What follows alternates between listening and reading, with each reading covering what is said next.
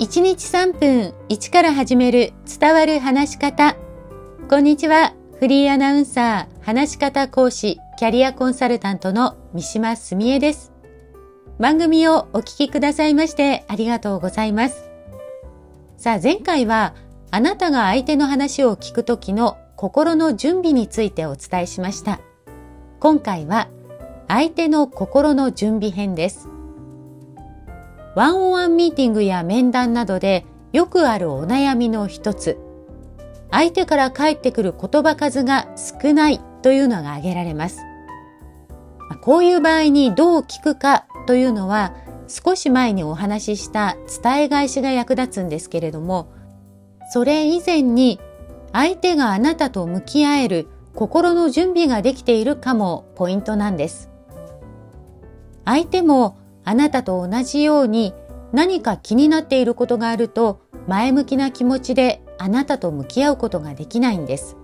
なので相手と話をする前に相手の様子を観察してそれに応じて声をかけてみてください。今回は3つのポイントをご紹介します。1つ目は呼吸は落ち着いているかどうか。2つ目は体の動きがそわそわしていないか、またはあなたとちゃんと向き合って座っているか。三つ目は目線がキョロキョロしていないか、目線が下を向きがちではないかということです。一つ目の呼吸についてです。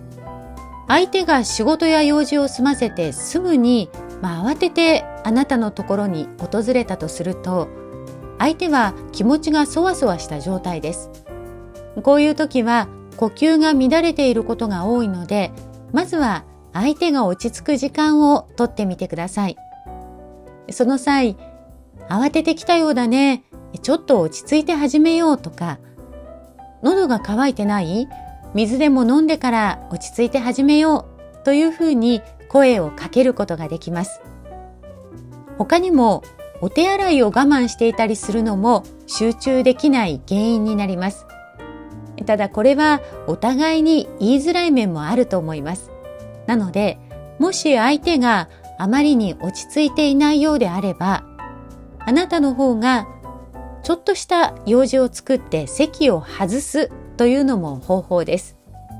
例えば、忘れ物をしたから取ってくるよ。すぐ戻るけど何か準備があればあなたも席を外して大丈夫だよというふうにちょっとした時間を作るのも相手が落ち着く方法です。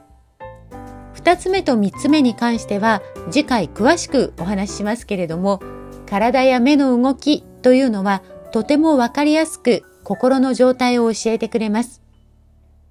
今日も最後までお聴きくださいましてありがとうございました。